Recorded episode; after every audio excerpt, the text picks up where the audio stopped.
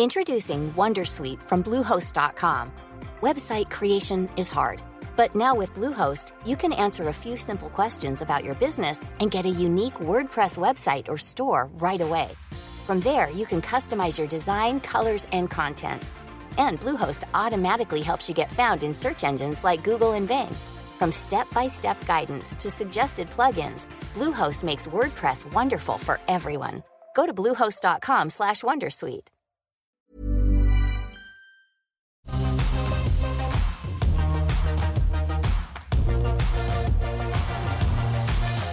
Hi, welcome back to Oz Business Australia's only live streaming business and markets channel. Great to have your company as we kick off the afternoon sessions here on AusBiz.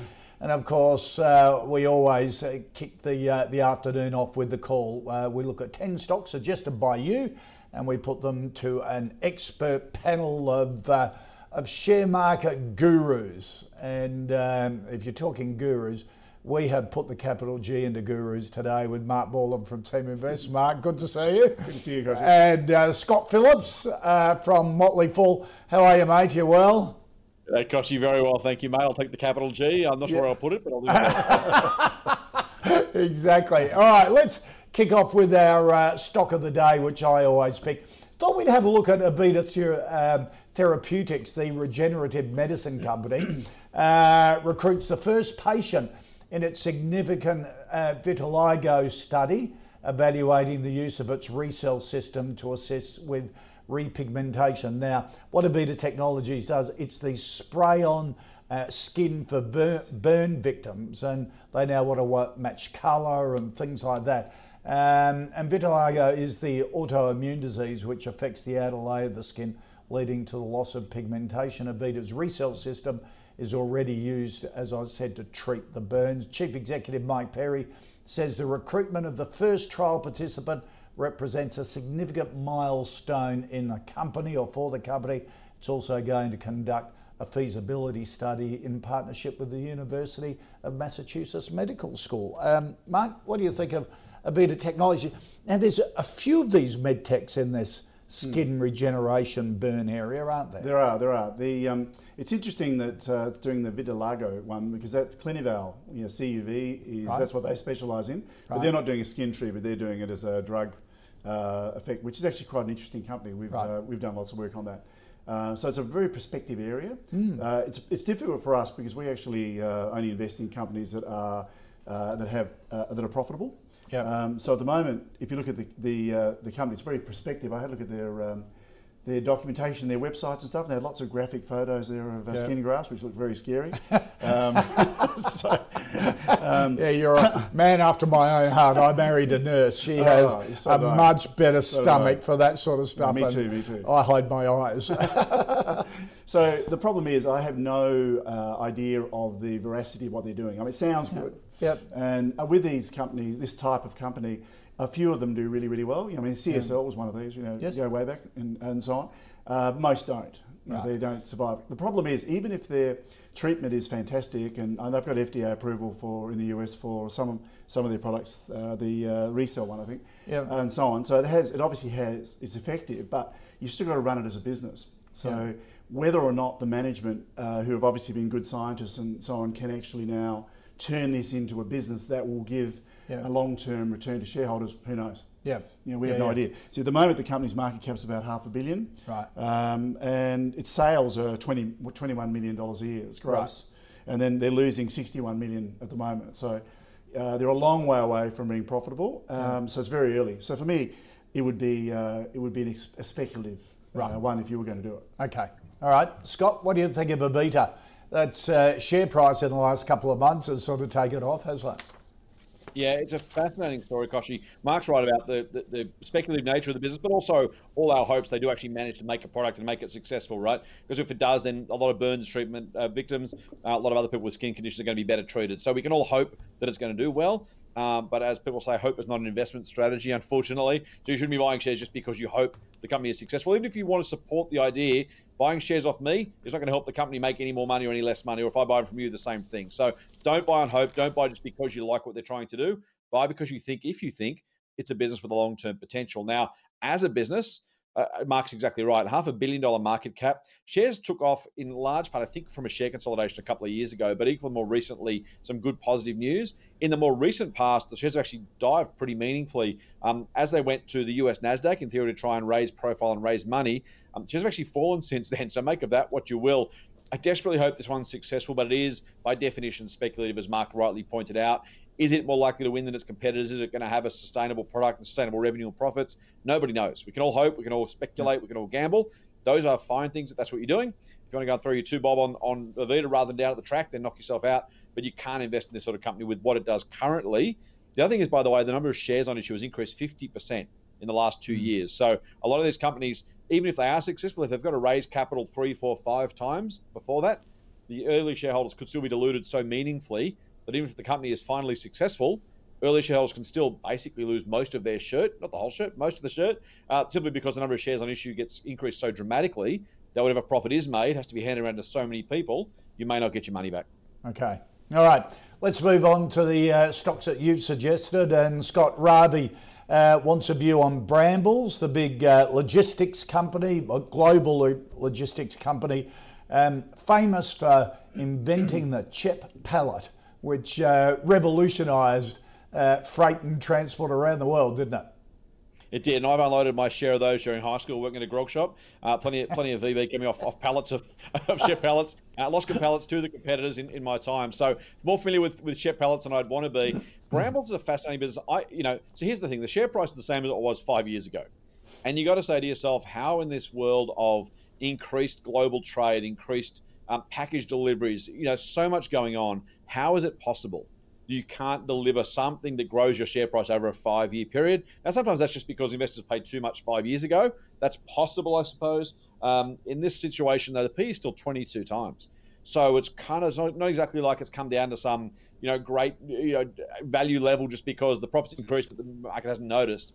Paying 22 times earnings for a business that hasn't shown meaningful growth. I, this is one of those companies that you look at it and say, how is it possible these guys can't be making more money? And yet they're not. And, and I don't claim to know mm. all the ins and outs of the pallet business. Maybe it's just too complex. I know for sure every few years they seem to write off, you know, a decent stack of pallets because they can't find them again. Uh, that's part of the problem, I'm sure. Maybe there's no value in it. Maybe it's hard to evaluate in pallets. I imagine that's also true. Whatever the circumstance, if a business can't show you some degree of growth, particularly in this sort of industry, it's a brave person who says, you know what, I'm going to buy it now because maybe, just maybe, they'll finally find a way. So I'd be giving this one a wide berth. You'd like to think yep. it is successful. It is one of those Australian companies that should be able to go to the world and do well. Thus far, hasn't been able to demonstrate that. Mm. I think you're a brave person if you believe it's going to change sometime soon. Yeah. Okay. Mark. Uh, yeah, I agree with all of that. Um, yeah. The the other thing to add, uh, and the big issue, as Scott rightly pointed out, is the PE ratio is 22. Right. Their earnings growth has been minus two percent average for the last six years. So if you look at 10 years, wow. it's flat. Right. So uh, um, they just haven't grown. Yeah. So 22 PE infers uh, a level of growth yep. in earnings, I would think. The effect of that, having a high PE and low growth, means your return's lower.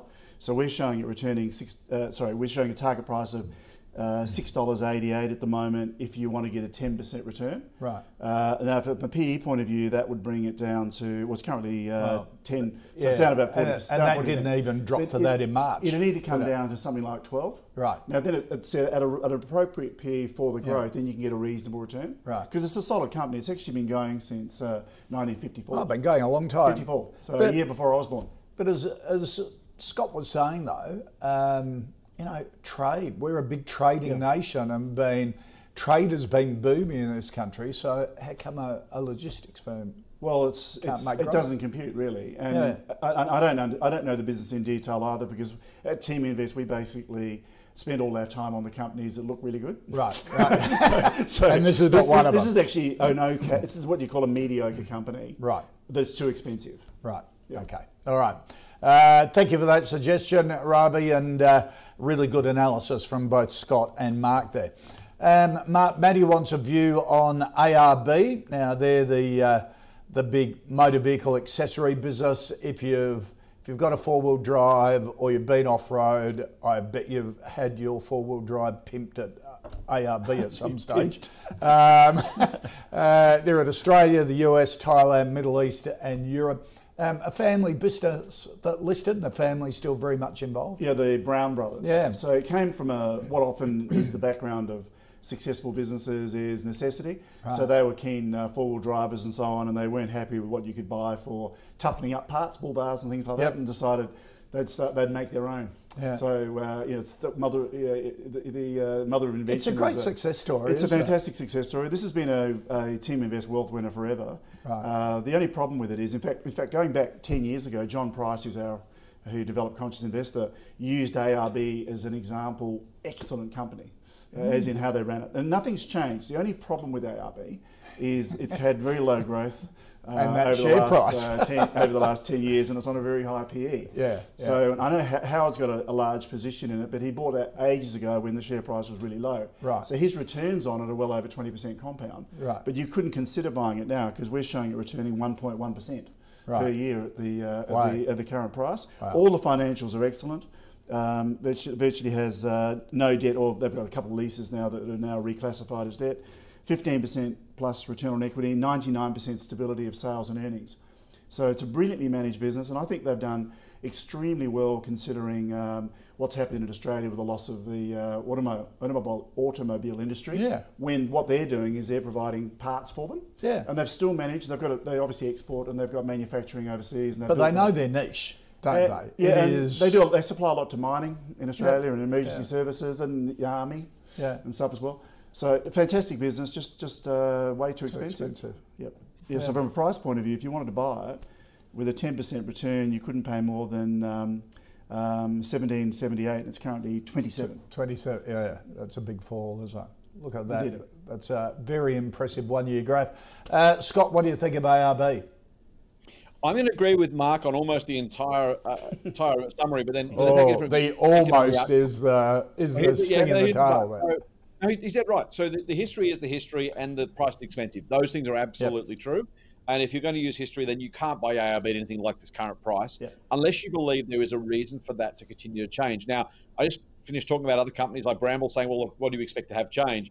In ARB's case, though, I think the one thing that might be the shining light for its business is if you look at new car sales, they're terrible. But if you look at the new cars that are selling, they are increasingly the pimped up four wheel drives, Kochie, that you rightly talk about. It's the, the Ford Rangers, the Toyota Hiluxes, the Mazda BT50s, the True. Toyota Prados and 200 series. Um, so, you know, the, the, the number of cars being sold is declining, but the growth in the proportion of the fleet that is four wheel drive, and whether people take it off road and just put the bull bars on to look tough, doesn't really matter to ARB. They'll sell it to whoever wants to buy it and put it on their cars.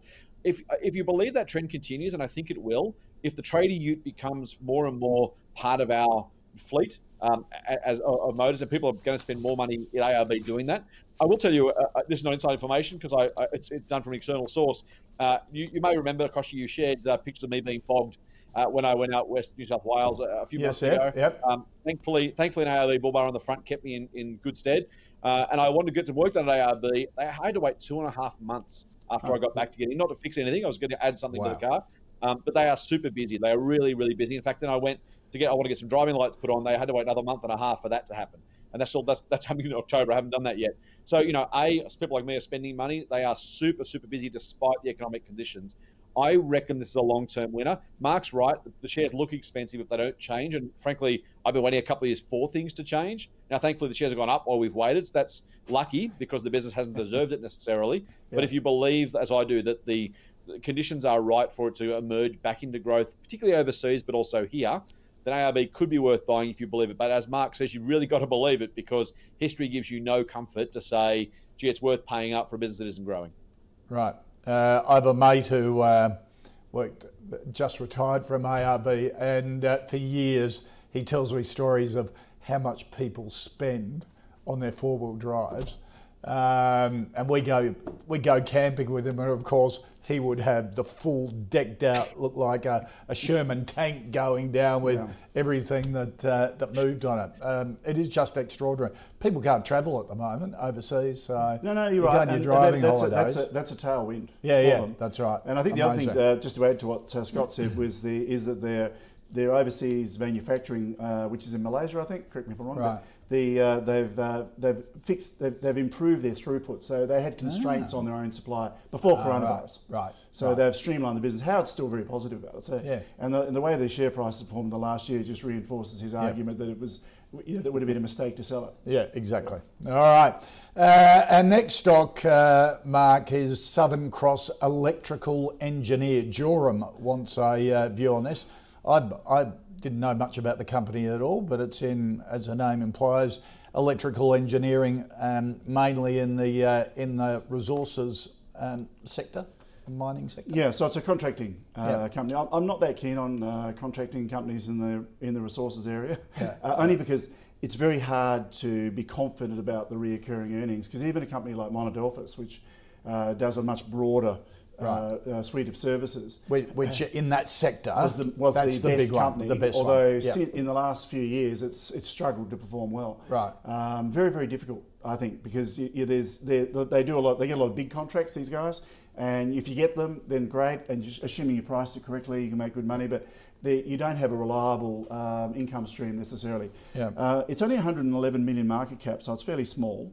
Uh, if I look at it, so its growth over 10 years in earnings, uh, back in 2013 it was making 11 cents a share, and at the moment it's about 4 cents a share. Right, So its okay. growth rate over the last four years has been high, but that's off a, a negative. So it lost money in 2017. By the way, this is not. Uh, uh, not this is quite typical for the industry Yeah. in, in, Yeah, the, yeah. in the mining services area. Uh, that's the 2016 was end of 16 was the low. Yep. Uh, so this is very common, and they have grown. They have grown since then, so that looks good. So from a stability point of view, it doesn't look good. But the real killer for us is their return on equity, which is uh, 6.9 percent. Um, we're on a minimum 10. Right. Uh, so that's a that's a, a fail. Uh, from a team invest perspective, so it fails on stability, which I can make exceptions for based on that they're in a cyclical business, uh, but the return on equity is pretty poor. Right. Um, other than that, the return looks good uh, because the uh, the uh, PEs at the bottom of its uh, the bottom quartile uh, of the um, of its Of its range at ten. Right, So it's on a very low PE, and its growth rates ostensibly are high Right. at the moment off a low base. So yeah, you might be able to make money on it, but it's not something we would uh, consider. Okay. Uh, Scott, Southern Cross Electrical Engineer. Yeah, I have to agree with Mark. If you're looking for a stable business, this is not the place to go looking for them. Mining services, any IT services, manufacturing services business, they are contract businesses, and they live and die on the on the success or the health of their customers. Not only that, but we find in bad times, like maybe the things we're going through now, although we yet to see how this plays out, the customers stop pretty quickly spending that discretionary cash. And these mining services or uh, IT services, electrical services businesses are stuck with a whole heap of staff and no work and that makes things really ugly really fast. And that was kind of Mark's um, allusion to previous years where things just when they get bad, they get really really bad. These are going to be cyclical companies by definition. Look, it's eight times earnings right now. So you you know the, the bargain hunter in me says, well, maybe sorry, ten times earnings, say, ten times. Um, the bargain hunter in me says, well, maybe this is you know there's some value here. Maybe it's time. I, I'm not a trader. Um, I, I wouldn't trade stocks for a living. I wouldn't try and do short-term trading. It's very, very, very hard to do. Um, this is the sort of stock you'd probably want to be trying to pick a bottom on, then trying to pick a top on and getting it out. Um, good luck if you can do that well, but this is not one for the long-term shareholder simply because not only, as, as Mark says, are they, are they always up for new contracts, but these tend to be cost-plus contracts, or at the very, very least, they're hyper-competitive, right? So you've got three or four bidders who want the same bit of work. You've got to go with the lowest possible price you can get away with to make sure you get the contract. Because if you miss the contract, you make no money. If you get the contract, you make a little bit less than a little bit more than no money, I should say. Either way, you're not making much cash, and that's the real challenge for any company in this space is trying to make a decent margin on an ongoing business. Very, very, very difficult. One-offs. If you're bespoke, different, you've got something else to offer, maybe. Uh, this is one I'd buy when it was really cheap, when the market had completely forgotten about it. If you wanted to try and trade your hand, um, but this is not one for the long-term investor. Yeah, yeah. And with low PEs, it's one of two things. Either it's a hidden gem or there's a real reason why there's a low PE and, it, could, and it could get lower.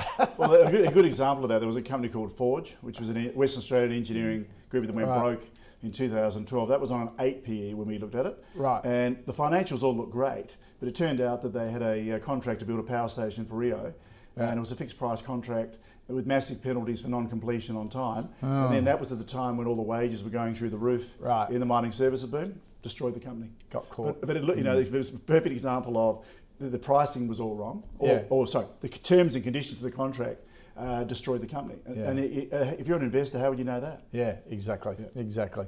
All right, um, Scott, uh, Cameron wants a view on Berkeley Energia, uh, a uranium exploration and development company um, based in Spain, which is uh, very exotic, has a, a few deposits and, a, and the, uh, the Salamanca mine. What do you think of uh, Berkeley? Tempted to suggest the rain in Spain falls mainly on the yellow cake, Kochie, but uh, that might be twisting things a bit too far.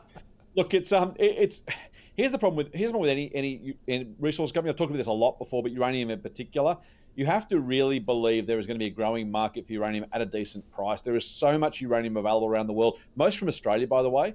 You are absolutely betting on more nuclear power. There is no other way to do this one. You've got to say, A, there'll be no more nuclear power. B, the demand will grow faster than the supply over the very long term. And those things have to be both true, and you have to run a great operation that allows you to put it up, bring it up profitably.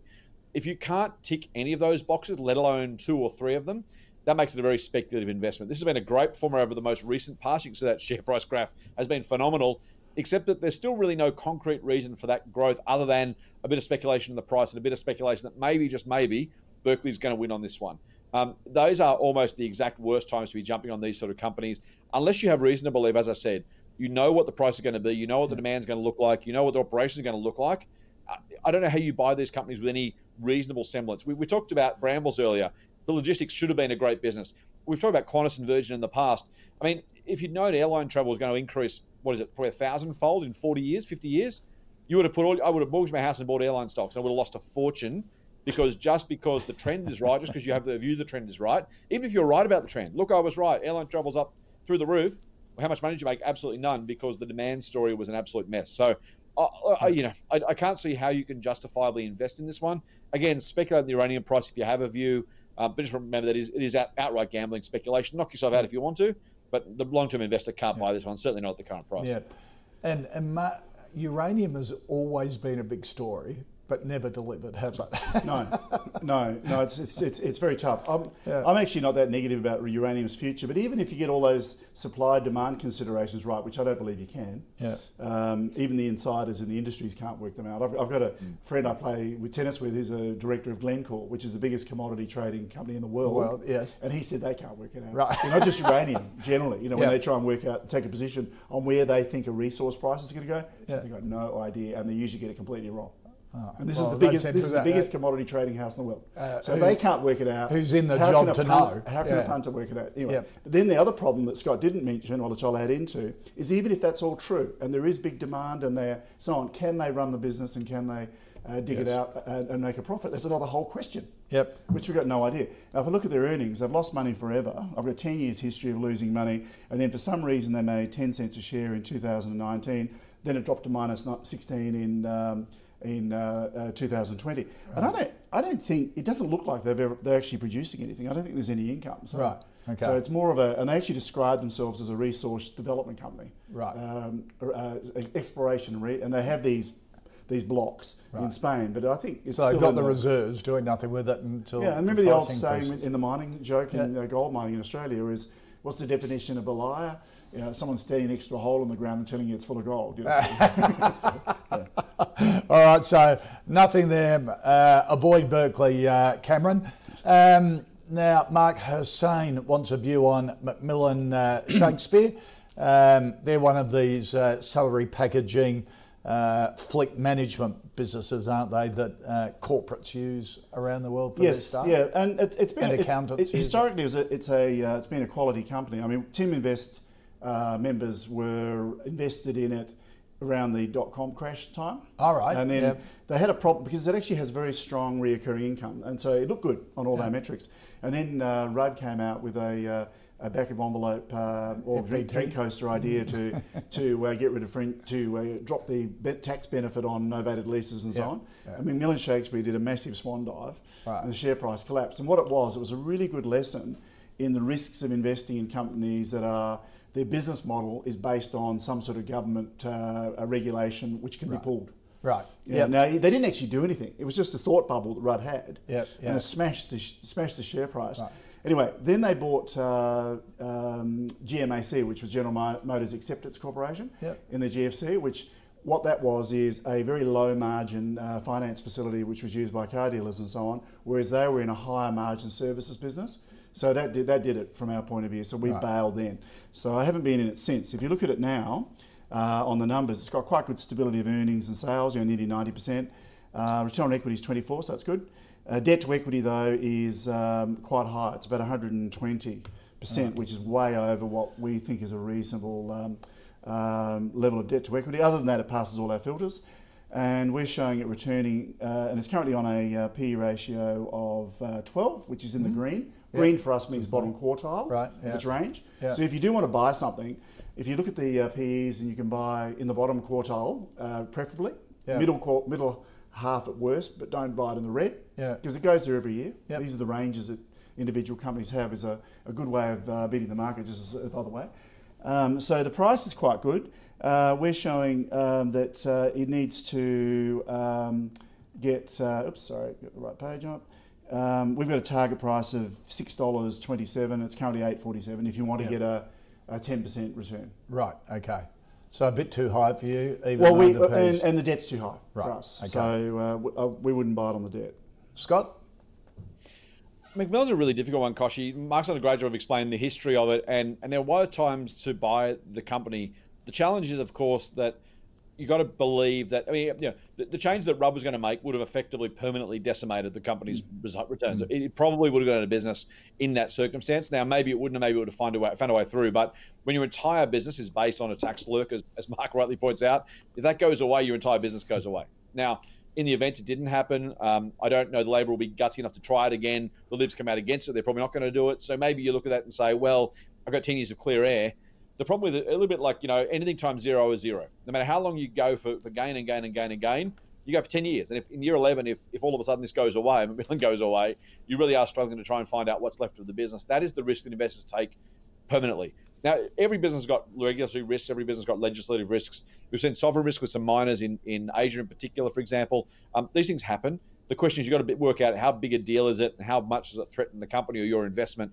And in McMillan Shakespeare's case, it is the business. the business doesn't exist. There is no there is no plan B. There is no other part of the business that will take over. Um, it literally only takes advantage of the tax rule. Now, you know, anyone's guess as to whether it goes away, but you have to remember that that's the risk you're taking. Every day you wake up, you hope no one's announced a change to the tax rules.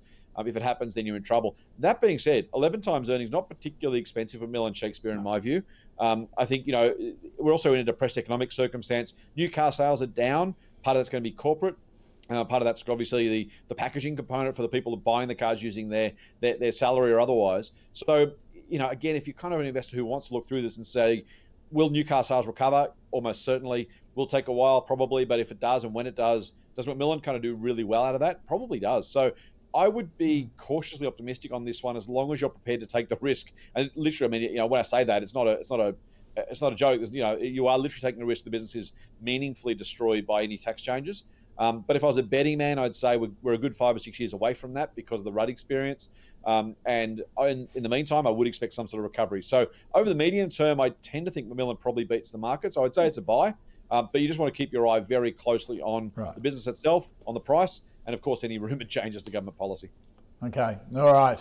Um, let's just uh, recap the uh, the first five stocks. We're halfway through the call at the moment, uh, including our stock of the day, Avita, which is the burn technology business. Um, if anything, a speculative buy. If you're if you're interested in that area, from Mark, a no from Scott. Brambles a no from both. Um, ARB, uh, really well run company, uh, too expensive for Mark. Uh, Scott says if you're a believer in the business, yes, um, it's a buy. Uh, Southern Cross Electrical, a no. Berkeley Energia, a no. And McMillan Shakespeare, a no from Mark. And, uh, you know, yes, a buy from uh, Scott. Now, here on the call, we have been tracking our own portfolio since July 1 Whenever a stock gets a unanimous thumbs up from both our experts, we stick it in our little portfolio. Let's see how it's all been performing. If you look at the uh, the week, we're down just over one percent for the month, up two percent, and uh, since the first of July, up just over nine and a quarter percent. Um, and if you want to take a look at some of the stocks that have been added over the last week or two, by our various panels RPM Global, United Malt, uh, Santos, Goodman Group, and Big Tin Can. Uh, have been put into the portfolio. A number have been uh, dropped off as well, uh, including Xero uh, yesterday. Uh, you can check all of the stocks we have in the calls portfolio. Head to ausbiz.co forward slash portfolio. We update it every day. the reason is that, and if um, a stock in the portfolio comes up and doesn't maintain its unanimous thumbs up from the our two experts, it goes out of the portfolio, and it's a, a way of just telling the story. Investing is always being keeping up to date, that things change within organisations. Um, also, coming up this afternoon on uh, uh, Tony Abrahams, the Chief Executive of Access Innovation, uh, better known as uh, AI Media, scheduled to list on the ASX today. Um, Tony joins us live at 3:20 p.m on the pulse. So uh, a lot coming up on Ausbiz during the afternoon. Um, let's get into uh, the next five stocks you suggested us take a look at for this edition of the call. And Scott, uh, Taylor wants a view on Adairs, the retailer, the Manchester and homewares retailer in Australia and New Zealand, um, has been a real beneficiary of the lockdowns, hasn't it? And uh, and buying online. It really has. It's been a great time to be a discretionary retailer, despite expectations to the contrary. Uh, the combination of white collar workers largely keeping their jobs in a heap, absolute heap of government stimulus has meant retail sales is up. Uh, but other than that, it's very, very hard to drive meaningful growth. And so you're not going to expect big, big growth from Adairs. The flip side, for an investor perspective, the P is only 13 times. So you're not actually paying a lot. And the business has done relatively well performance wise in the last two or three years. So it's kind of, you know, it's, it's a bit of a middling business. I, look, I, I like good discretionary retailers. I, you know, I, am a big fan of Premier Investments, for example. Kogan, I mentioned. JB Hi-Fi has done extraordinarily well, but the also runs can do really badly, and we don't go many more than three or four weeks normally between hearing about the next or the last retail collapse. You know, whichever yeah. company's just hit the wall, it's incredibly tough to make money to have a really meaningful competitive advantage and drive meaningful profits. So, Adairs, it's you know, it feels pretty reasonably priced right now, as in, you know, about fair. Um, it's not a great business. It doesn't deserve a great PE, nor is it a terrible business, and it's not a terrible PE. So I don't think I'd buy it to beat the market right now, but I wouldn't run away from the stock if I owned it, particularly if you have a particularly good long term view. My concern, probably, if anything, Kochie, is that the last six months have been really good for these sort of businesses, and repeating that feat next year is going to be tough. Yep. And um, really good point that Scott makes, Mark, isn't it? That that when you put Adairs, you've got to put it in that retail sector yep. of, of your portfolio, and you, you don't your portfolio isn't hundred percent in retail, so no, you might have. We shouldn't. Th- yeah, no, it shouldn't be. You should only have maybe two or three stocks in it. Yeah. Does this make your top two or three? That's right. That's right. And that's a good way to look at it because uh, what we do at TeamInvest too, we, we filter the market on performance, not by sector. Right. And what happens is whatever area is doing well at the time will be out uh, out, represented. Right. Okay. Like at the moment, the um, there's quite a few fund managers, for instance, like Magellan and others that pass ah. because funds industry's done well. Yep. And ditto yep. with retail, uh, yep. with uh, AX1, Nick Scali, and so on. These guys. Yep. In fact, these guys bottomed out at 44 cents and are back at three dollars. So they're gro- they're their uh, growth since March yep. is far higher Phenomenal. than uh, some of the others that we've invested in. Yep. But you made a good point. How many retailers do you want in your portfolio?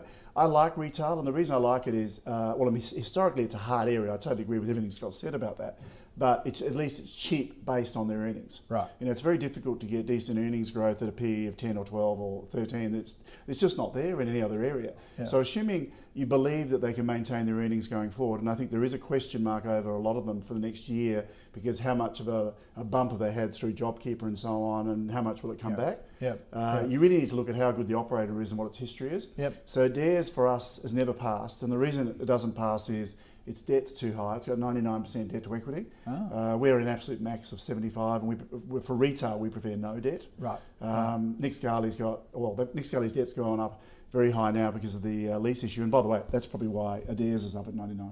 Right, right. You know, the reclassification of leases as debt. Ah, so I'll just, right. I'll read. Okay. Uh, but the other thing is uh, the stability of earnings growth is below our minimum. Right. So they've been a bit all over the shop yep. uh, over the years, nowhere near as stable as, say, an AX1 or Nick Scali, which is nearly linear yep. in growth. So we put a lot of weight on consistency of the growth rate because we've proven that that goes to future earnings. So the more consistent a company grows at, we use six years as the optimal, then more likely it is to maintain that going forward. Right. So okay. a company that's up and down like yo-yo, how do you predict it? Yeah. And you yeah, say, oh, absolutely. it was down here because of that. Oh, it was up here because of that. And you go, well, that's just all great. Right. But you know, how does that? How do I predict what I'm going to earn, and therefore should I allocate my money to it? Yep. So for me, Adairs looks pretty cheap. I agree with Scott, but it doesn't meet our hurdles. Okay. All right.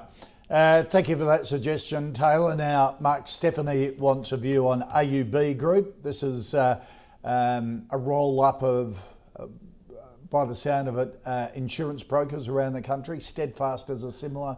Yeah, well, uh, these, these guys business. were in the market long before Steadfast. Right. So Steadfast basically came in to compete against them. Right. Um, and So all the little insurance brokers basically get together and they. Well, what, what AUB do is they they um, they they don't buy the whole business in a lot of cases. They buy into the business, Right. and then they provide all the services, uh, consolidated access to premium, you know, a whole whole Yeah, yeah. range. They make the broker's life easy, Yeah. and they market under a brand. Right. So it's actually a very stable uh, business. It's passed uh, t- TeamInvest filters or Conscious Investor, you know, f- for a long time. Um, it's got very high stability. So this is a it's a kind of business that it's Hmm. mainly businesses brokering they're doing, so like pubs and so on, a Right. lot of regional stuff as well, Yeah. like in Queensland. Right. It's based in Queensland. So not really private or no, personal no, no, no, insurance. it's all, it's all it's business brokerage. Yep. And now we know we, we know there's been big hits on um, uh, small business, so I don't know how that's going to come through and affect them Yeah. over the next year because a lot of businesses are going broke, and when JobKeeper comes off, so you'd argue that may be a bit of a headwind for them. Yep. Um, but they're currently showing about 10%, uh, 10.4% return at the current uh, the current PE, which is um, current PE is 20. So it's in the red. Yeah. So it's not cheap at the moment, but it, it has been a uh, quality company, and I think it's the kind of business that's been very reliable. And if you buy it at the right price, uh, and for, the, for me, I would say that would be sub 16 PE. Right. Um, then um, you know it's, it's a reliable earner. Right. Okay. But too expensive at the moment. A little bit. Mm. Right. Uh, Scott. Tempted to just say I've got nothing to add and let you move on, Kochie, but I'll try and I'll try and justify my spot on the panel by uh, adding a few more thoughts. Look, uh, no, Mark's dead right. The, the, the this is the Austbrokers business now called AUB Group. Um, it- it's a business that has done really well. It's grown earnings and, and, and profits you know, meaningfully over time. Steady, slow, but decent growth. Uh, the two, probably two questions. The first is how much growth is really left without issuing meaningful shares, taking on more debt to do those roll ups, and there's only so long a roll up can continue. Uh, and then organically, how much growth is left? Great sector to be in. You want to be in business insurance broking because it's just a really simple process, much easier than trying to do individual personal insurance. Um, and you can the, ROIs are much better on the on the policies you write because they're generally higher price. So you get some value out of that. Good business to be in. So can't can't knock the business at all. I just wonder how much upside there is at 22 or 23 PE, as Mark's already mentioned. So realistically, you know, good business, but you don't want to be paying a stupid price for a moderate growth business. Uh, and I've got to say, more than 20 times for AUB.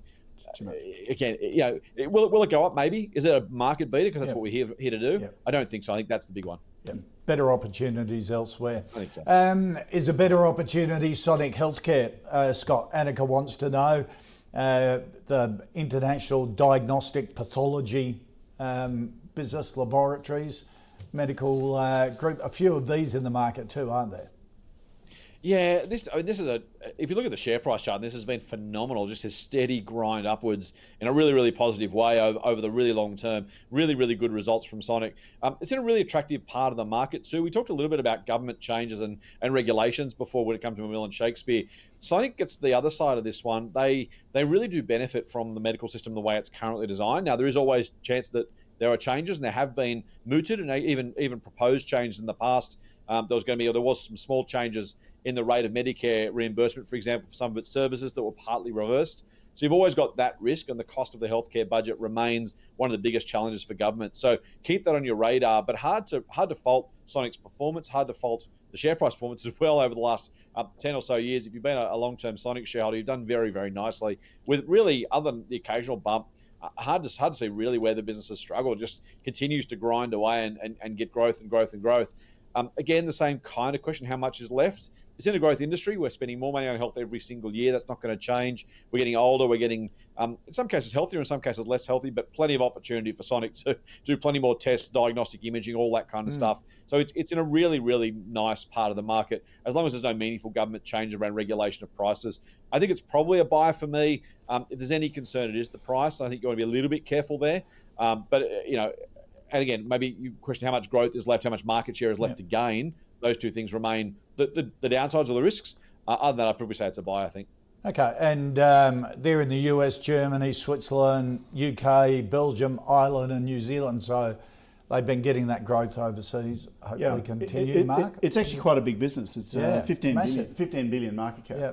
So it's not small. Um, it's not. It's not one that's ever excited us. Um, the uh, current price is too high. It's in the top quartile of the red for us, which is on a 28 PE at the moment. Which it's actually it has a fairly tight trading range. Sonic. It's not uh, the to get into the green is 24 dollars.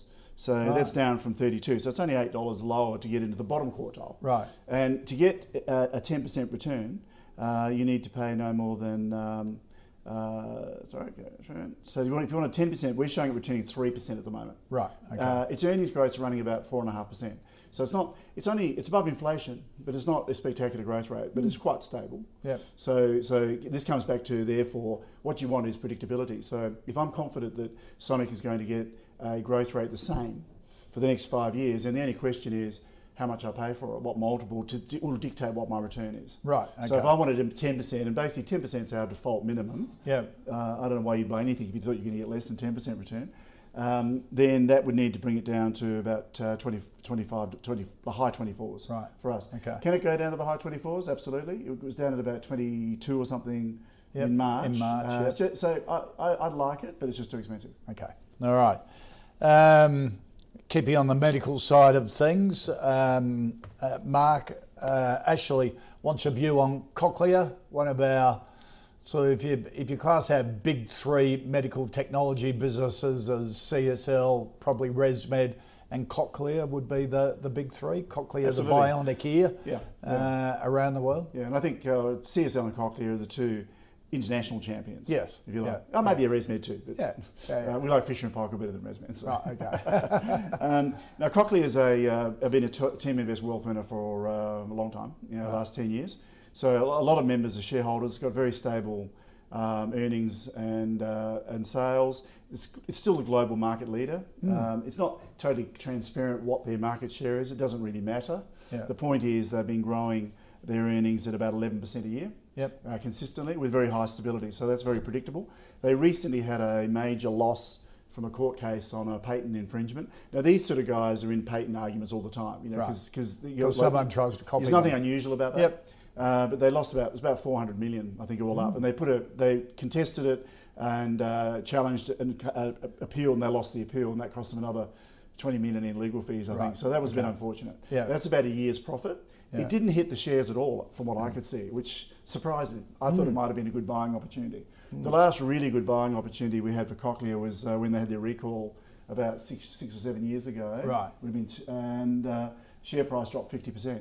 Wow. So there's times where even blue chip companies like Cochlear, you can buy at a, Yep. a bargain price. Right now, we're showing it returning 12.6% Okay. at the uh, sorry 10.6% at the current share price, which is in the middle black. So it's about a bit less than halfway on its range. Right, uh, okay. On its normal PE So range. that- and that if you wanted to buy it in the green, which is the uh, bottom quartile, you'd be at $180. Right. So it's not that far off. Yep, yeah. So I'd, I'd have to say Cochlear is a buy, Right. Okay. even now. Yeah. Um, Scott, what do you think of Cochlear? Kochie, we have our first uh, addition to the call portfolio for today because I'm also going to say. Oh well, good. It's, in, in fact, in fact, it's already there, so it stays there, whi- which is Oh, which is that's great. That's lucky. That's lucky. All right. So I, I, don't, a I don't tell people when there's a stock already in the portfolio because I did it about two weeks ago, and the person went to change their opinion. Go, oh, I don't want to be responsible for it falling out of the portfolio. I said, but that's you know, you've got to give your view on the current information. I don't think you've got that problem with temperament. Scott and myself. Uh, no, definitely not. Scott, you still like it at this price?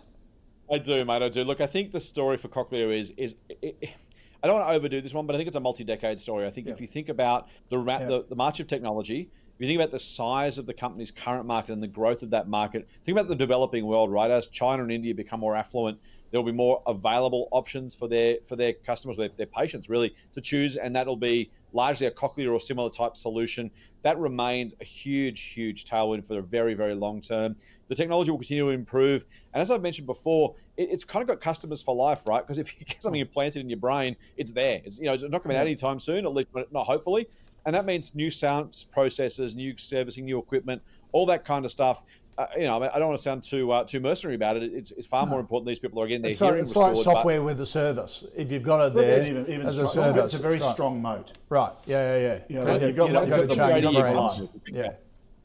It's a 70 or 80 year customer if you're picking up people from birth, right? The kids that are getting put in at two, three, four, and five, in theory, are still there 50, 70 years later. So, look, you know, yeah. I, I, mean, you don't you don't want to make too strong a deal of that, but if you think about those sort of tailwinds the business has got, re- retention of customers, growth of markets, um, I think this is a really long term growth success story. It's never going to be cheap, I don't think. If it ever is, by the way, jump on the shares. Um, it had it had a recall well, a few years ago now, and the shares dipped meaningfully. We held our nerve then. We'll hold our nerve next time it drops as well, unless and until it loses that brand privilege. That's really the risk. Is if, if the specialists, if the practitioners start to say Cochlear is no longer best in breed, you do you do want to start worrying. But as long as it retains that technological advantage and that brand preference, this is a long term growth story for me.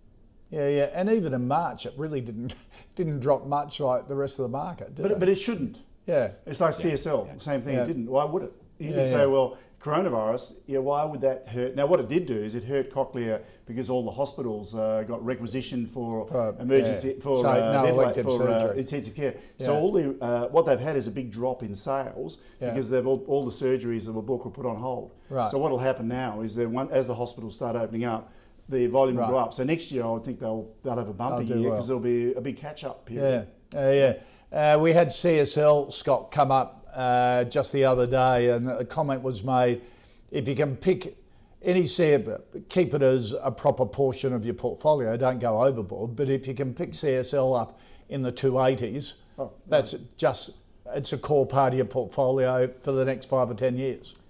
There's a, there's a lesson right, with, sorry, sorry, Scott. Yep, Scott. I got Mark. Oh, there's a good lesson in this too, which uh, Scott does lots of lessons, so I should do some too.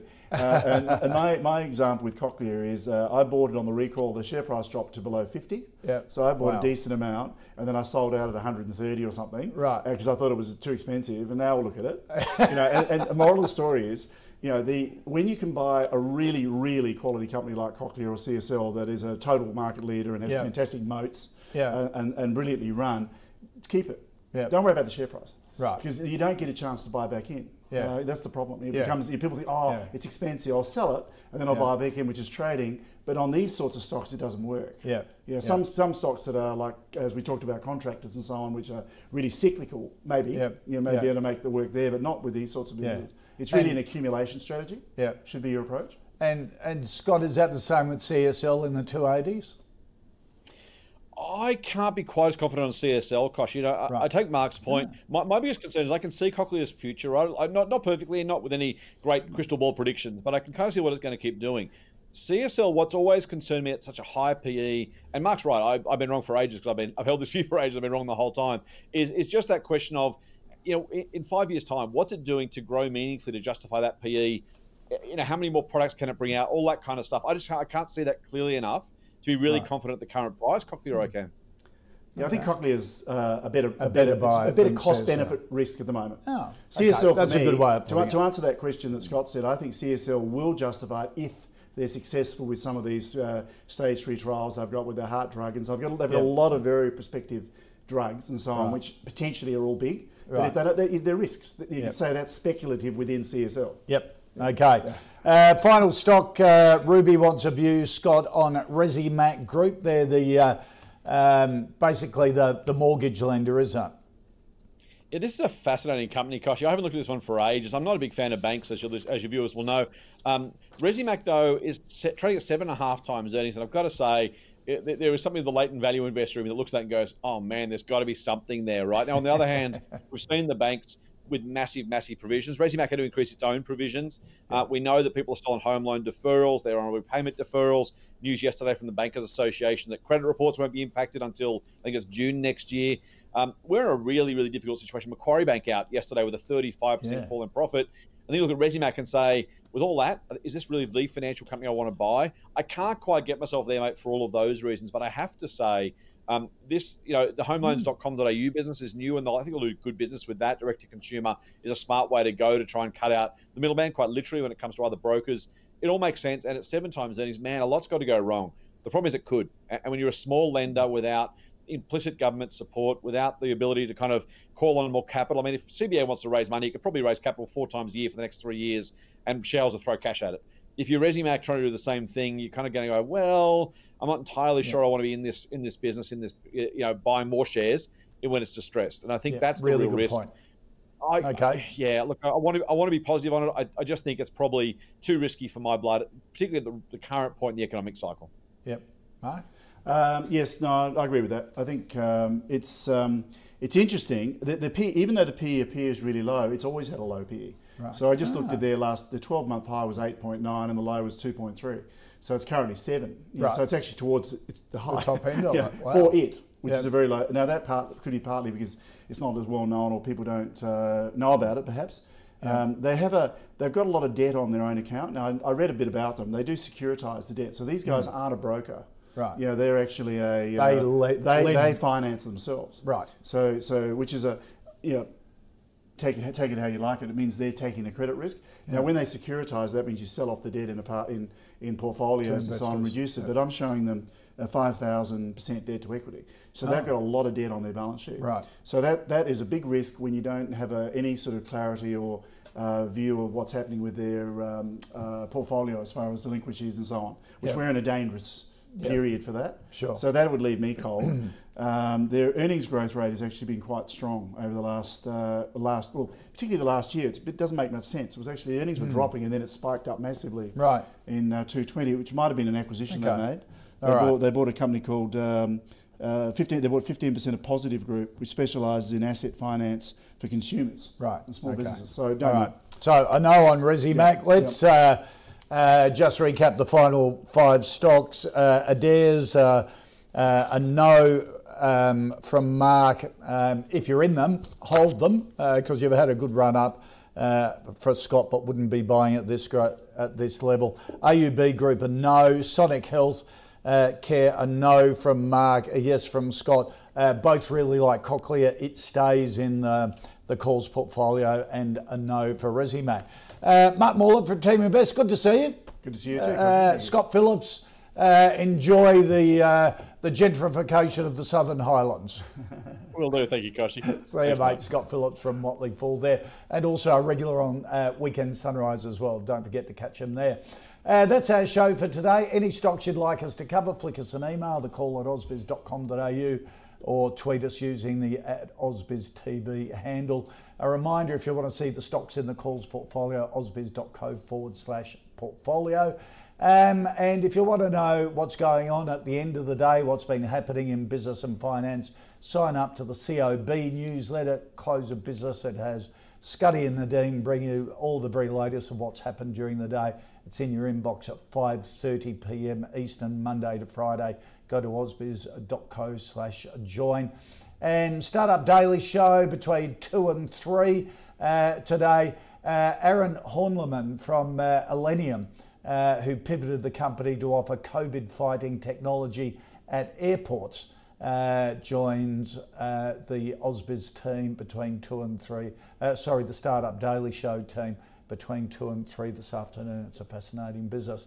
So, as you can see, plenty more to come on Ausbiz. Stick around.